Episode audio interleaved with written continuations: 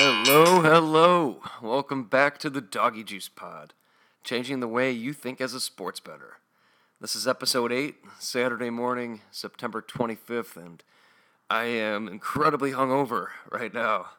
Last night was the wedding of Danimal, who we brought on for our as our first ever guest on the podcast earlier this week. And it was a lot of fun. The dance floor got really crazy, but I was definitely overserved. And I woke up this morning to a bunch of songs that I recorded on my keyboard at like 3 a.m., 3:30 a.m. that I don't really recall doing. Um, and they're they're really interesting songs. I might maybe I'll use one on this podcast, uh, but I still have to listen to them all through. And judging off what I heard so far, my I uh, let's just say that my I had some synaptic limitations. I guess that's the best way to put it.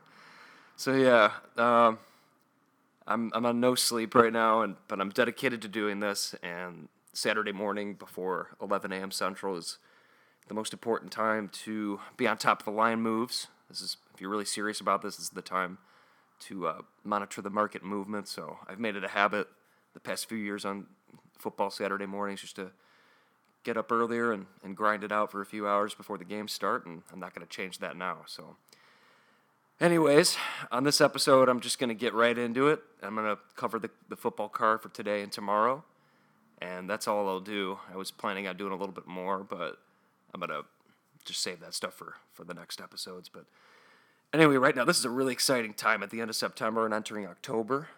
Um, I've heard some people say this that sports betting is sports betting nirvana is upon us, and it really is. Like October for sports is probably the best month of the year. I personally prefer March just because March Madness is going on. You got you got NBA as well. You got Major League Baseball starting up at that time, and you also got hockey. You know the playoffs for hockey and NBA are right around the corner. You got the you know soccer season. So I, I love March, but it's really hard to argue that October is not the best sports month of the calendar year. You got football on the weekends, you got playoff baseball during the week and the weekends. NBA and NHL seasons are getting underway. College basketball is right around the corner. And then we actually got the Ryder Cup going on this weekend, which is great. So it's a really exciting time for, for sports. And the more games that are going on means more betting opportunity, more games on the board. And actually, odds makers, they have to put more games on the board that's less time they have to pay attention to each particular game if you think about it. So, in theory, there should be more opportunity at this time of year, especially on the the lesser games. Um, I know, like for example, baseball games during NFL or college football. Uh, the same day that those games are played, there's sometimes value to be found in, in baseball because the odds makers have a lot of their attention turned towards football. So you can get ahead of line moves, or if the information comes out, there's a lot of opportunity there. So. Uh, there's my alarm. Morning alarm's going off. Yeah, that's right, I got up before my alarm, bitch. So, anyway, this is really exciting time, and I just want to make a quick legal, um, I guess, rant just on because I, I watched the the federal hearing, and I, am going to touch on this more in the next episode. But um, after watching the federal hearing on sports betting on Thursday, I'm I'm just I'm at a loss at some of the stuff that I saw. Some of these people that are in charge of policy and uh, the policymakers that we put in charge are very uninformed. And it was an eye opener for me because seeing how uninformed some of the senators and congressmen and congresswomen were about sports betting, like how, how much they just didn't really know any of their shit. It, it really came out in full force, and that actually worries me for other issues that might be more important how uninformed they might be on those too. So that was a nice little eye opener when I was watching that, but I will get into that more on a later episode. So, anyway, uh, let's jump right to it. Let's get to the card for today for NCAA Couch Football Week 5 and NFL Week 4. Yeah, baby! yeah. All right, let's get after it, starting with College Football Week 5. My favorite play this morning is Army against Buffalo, and Buffalo has actually been a team that I've been betting on the past few weeks and making some money because I think the markets have not properly been grading this this team. They're an excellent football team. And having said that, Army is coming off a disappointing loss in overtime at Oklahoma. So it is a classic emotional letdown spot, but at the same time, these are servicemen we're talking about. And these guys, I, I have more faith in these guys to, to have the discipline to get past that. Uh, they took Oklahoma to overtime last weekend, but I think this this play is really it, it sets up well for Army style. Um, last year when they played, Buffalo only ran 39 plays last year. So I actually think there's even potential value in the Buffalo team total under in this one. One of their top wide receivers is also banged up.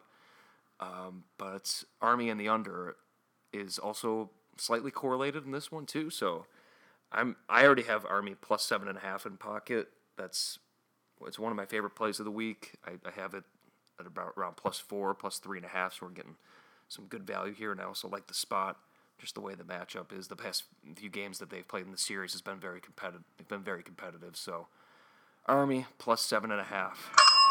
Another one I was looking at playing, but the number got away. But I'll be looking to see if it gets back. Is Virginia Tech plus five and a half? They're, coming off that letdown loss, losing straight up at home against Old Dominion. But I think there might have been an overreaction to this one. I mean, they were, but it, what the line was plus five and a half, plus six, and I was looking to get into play if it gets up to plus seven, and for less at plus six. But um, this line's closer to plus three, plus three and a half now. So I'm not gonna not gonna fire on that one unless it goes back up. So I'll be monitoring that this morning. Um, West Virginia and Texas Tech. I will be on Texas Tech on this one. I've already got plus three and a half in pocket, and I'll probably add some more if it gets to plus four. And I've also I, got a good tip on this one, the under 76, and unfortunately now the under is it the over under is at 73 and a half, 73 in this line. Because I think people are onto this, but the coaches in this one for West Virginia and Texas Tech both come from the same coaching tree. They know each other's offensive tendencies, so that's advantage defense there. And for such a high total like that, you know, just if a couple drives don't end in a touchdown, you're in pretty good shape. But having said that, it's 73 and a half now. I'm looking to see if that one trickles back up. Might get into play for a little less. I think I saw a 74 somewhere. Um, so I think that was on Bovada. So I'm, I'm going to get in on the under there. If it trickles back up, I'll, I'll add even more. Clemson starting Trevor Lawrence today at quarterback. Um, they're not going to look past this game because they lost straight up to Syracuse last year. But the line's up to 25, 25 and a half on this one, so there's there's no value in betting Clemson, but they're not going to overlook this one. And I'll be intrigued to see how Trevor Lawrence performs today now that he has you know, he has the reins at quarterback plays that I like and I have in pocket already. Fresno State, minus nine and a half against Toledo. Florida Atlantic, this is the first conference game for Lane Kiffin, so he's ready to get rocking. Uh, they're at, I found minus two and a half. They're facing Middle Tennessee State. Um, I think Kiffin's going to be up for this one, so I, I, like them at less than a field goal on that one. In terms of circling back to Old Dominion from from the big upset win on the road against Virginia Tech last week. I think this is a classic spot to fade them this week. There was an overreaction, I think, to to them after after that upset victory. This is the same team that lost to Liberty by 42 points, and I understand they went through a quarterback change, but there's a lot of recency bias in this line, and I've got East Carolina at minus six and a half in pockets, and I think anything less than a touchdown is a good play, but maybe even better for, for live wagering purposes to see how the new quarterback for Old Dominion if he could they can keep it up. But if this team's still up from last week, you know, it might be a spot where you want to see if they're if they come out flat or if they come out still on fire from last week. So that's a good one to judge for live betting. BYU faces Washington, and they're getting 17 points. I'm not going to play the side on this one, but this is a good spot for uh, BYU and under correlated parlay because the total's lower. And these BYU, I mean, BYU's been covering big spreads all year. They, you know, they beat Wisconsin straight up. People forget that these guys, a lot of the the linemen from BYU, are a lot older than a typical college kid. Because some of these, a lot of these guys went on their missions, their Mormon missions, for a few years, took some time off football. So they're some of these linemen are 24, 25. These are men going up against boys sometimes. So there's always I think value with the BYU when you're looking at the offensive and defensive line matchups, and that's shown itself this season so far too. So I think you shouldn't take BYU lightly. I don't, I don't think Washington will, and I think numbers wise that spread looks about right. But I'm if you can get in on that BYU under correlated parlay, then most books won't let you do it. But if you can get get in on that, that's that's great correlation there. Um, not to go against our good friend Danimal, who gave out his Danimal lock of the week earlier a few days ago in the podcast. He said Oregon at minus three was a lock visiting Cal. I actually disagree, and the, the markets agree with that. That line is, is now down to one and a half, two. Um, I was not able to put any Cal plus three in pocket, but if it gets back up there, I'm going to do it. This is a classic Oregon hangover spot after losing in the most depressing fashion against Stanford last week. I think it's a great spot for Cal. They're coming off their bye, so it's basically like opposite spots. And numbers wise, I have it close to a pick 'em. So uh, I don't I don't fault anyone taking plus one or plus two with Cal. I'll be only doing it at plus three myself, but I will also be paying attention to this one for in running purposes. If you can live wager, you see that Oregon came out flat. You know, I don't know how they got up for practice this week. That's tough. I mean, these these are college kids, and after losing a game in that fashion, I think there's is a classic letdown spot. This, this team might come out flat, so I'll be looking at that one. Um, Northwestern at home, hosting Michigan. I didn't want to get into play on this one, but anything over two touchdowns, the numbers say that that's that's the way to go. Uh, but there's actually money coming in on, on Michigan this morning. A lot of public money, clearly. And I know Northwestern has not looked good this year. They're, they don't really inspire um, a financial backing, but this one's up to plus 16. I'm going to definitely get in play.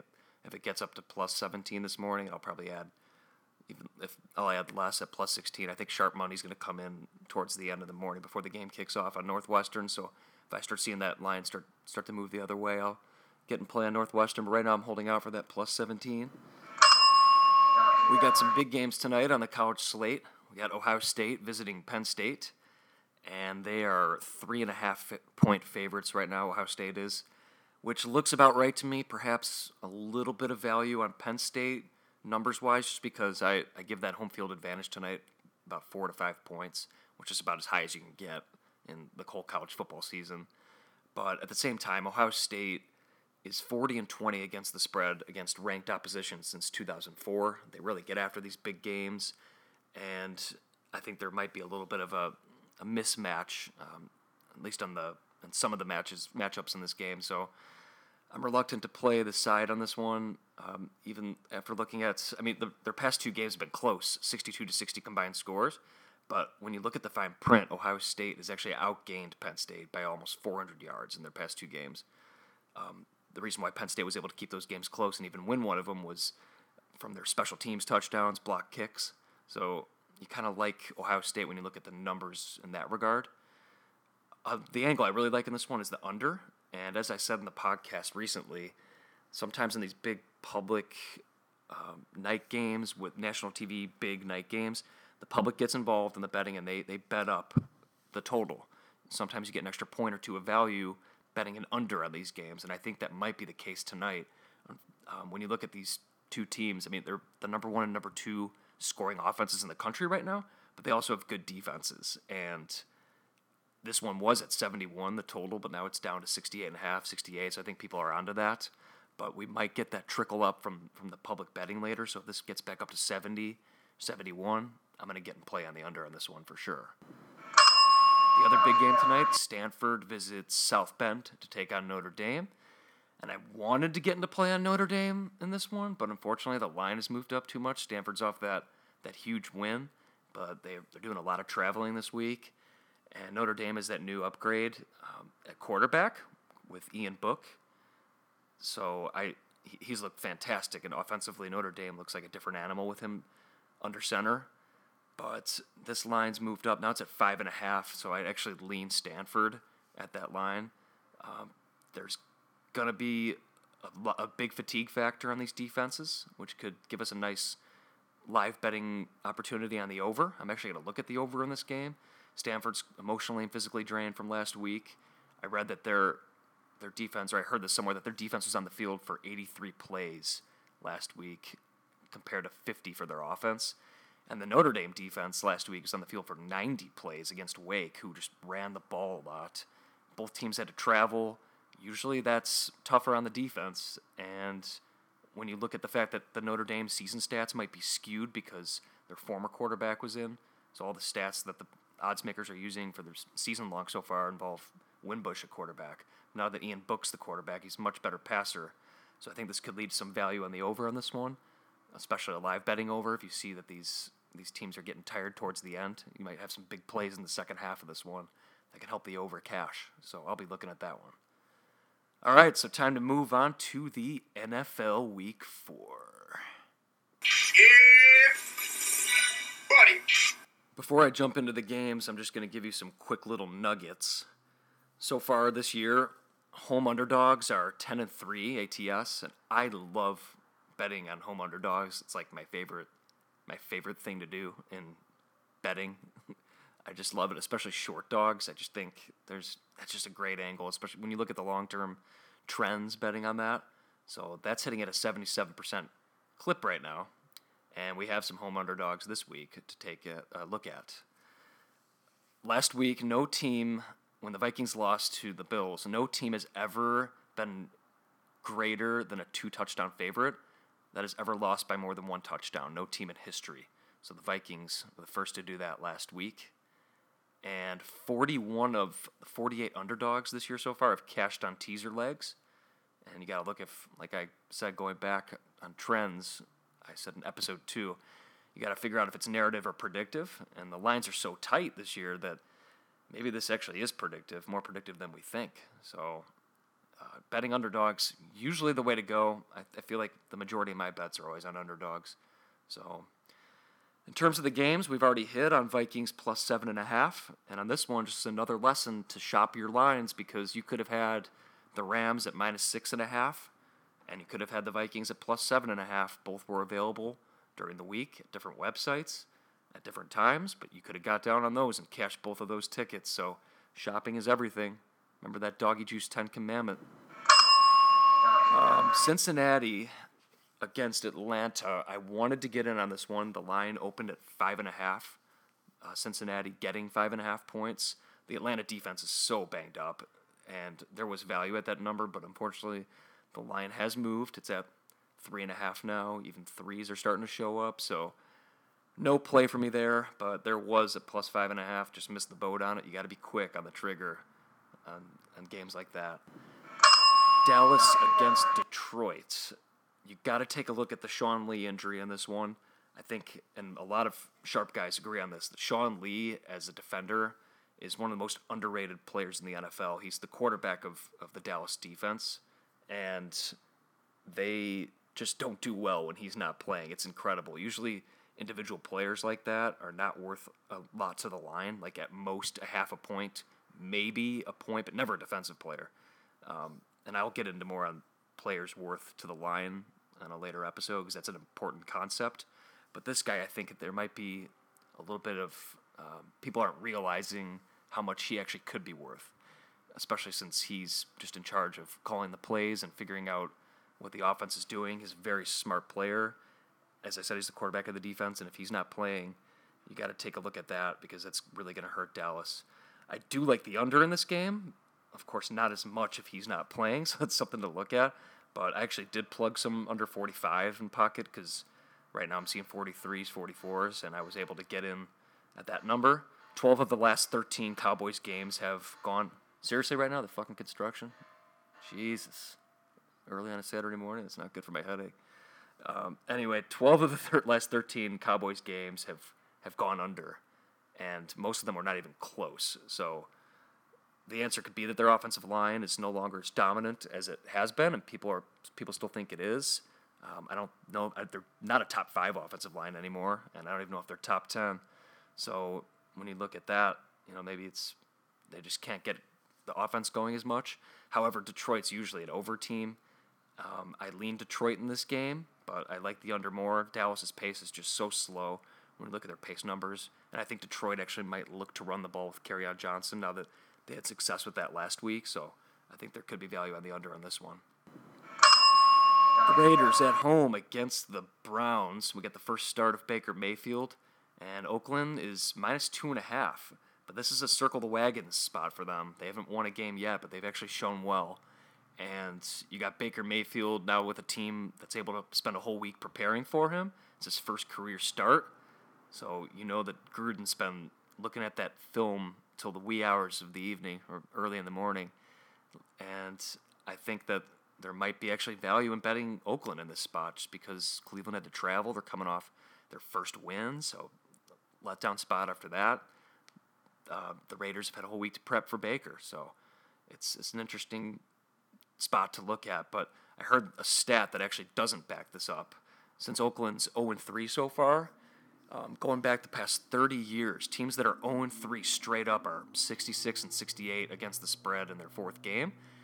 But when those 0 3 straight up teams are favored in their fourth game, they're 11 and 22 against the spread. So that does not bode well, that trend for, for the Raiders this week. But I still lean that way. I might get into play on them at minus two and a half. I like New England this week. I also like Green Bay. Both are at home, and both are coming off losses, uh, big time losses. They got smoked, but they're playing against teams that I think might be a little bit overrated in the market. And Miami, it's tough to get against them because I bet on them every week this year at one. And Tannehill's quietly winning every freaking game he starts. But when you look at the trends in the Patriots, this is the first time since 2002 that they've lost back to back games by double digit points. And the last time the Patriots lost three straight games was also 2002. So they would lose a third straight if they lost this one. And right now they're just laying six and a half. You might be able to get a six against the Dolphins, and the Dolphins are great, but right now the trends. I mean, the Patriots they're seven and one against the spread off back to back losses, with a net cover of 15 points per game. The yards per play for Miami really favors them in this matchup. Um, so, like numbers wise, it's actually pretty close where the line is, but the trends favor the Patriots so heavily here. And the Dolphins are 0 6 against their spread, their last six games at Gillette Stadium.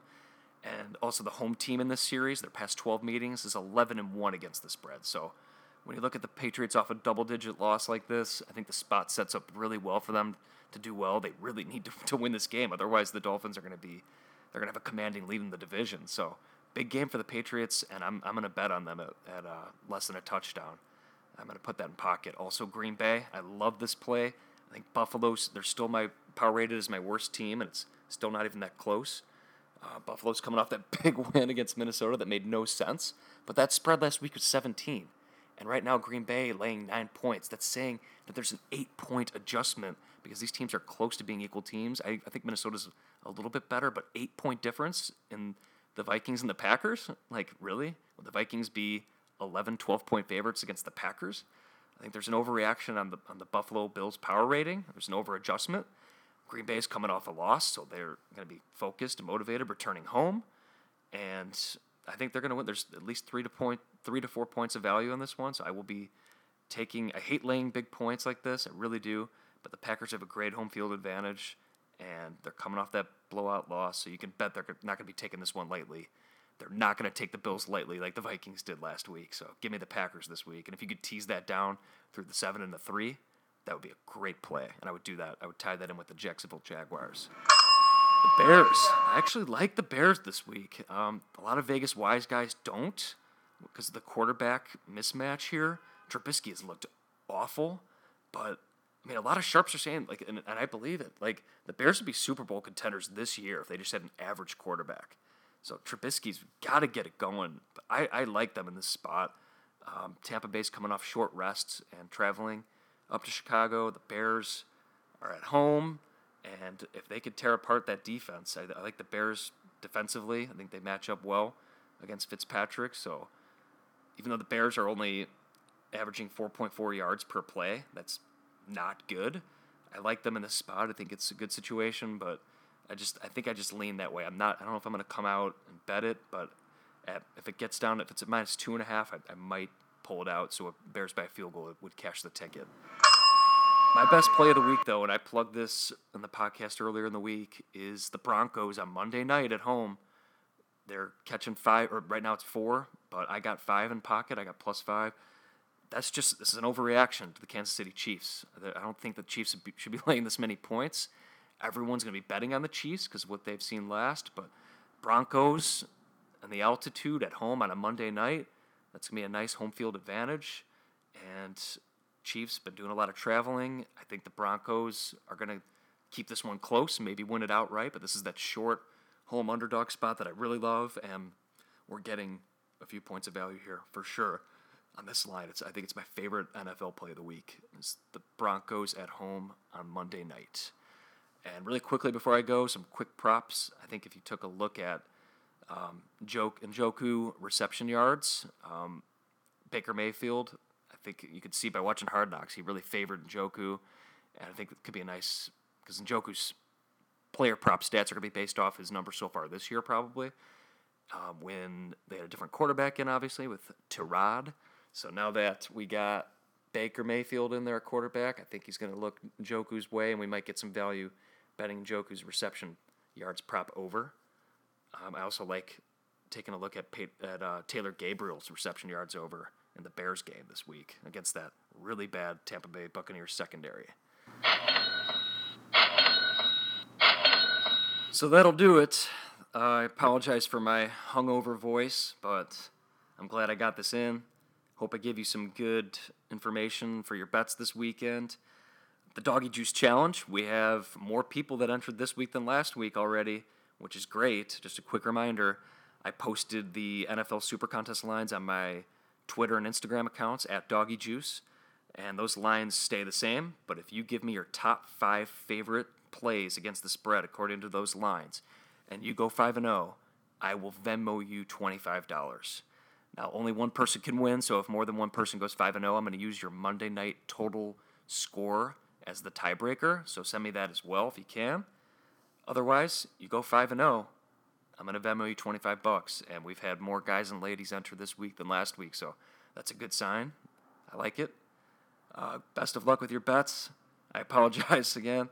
But uh, I'll be back next week, and I will. I'll talk to you soon. That's it. Doggy juice out.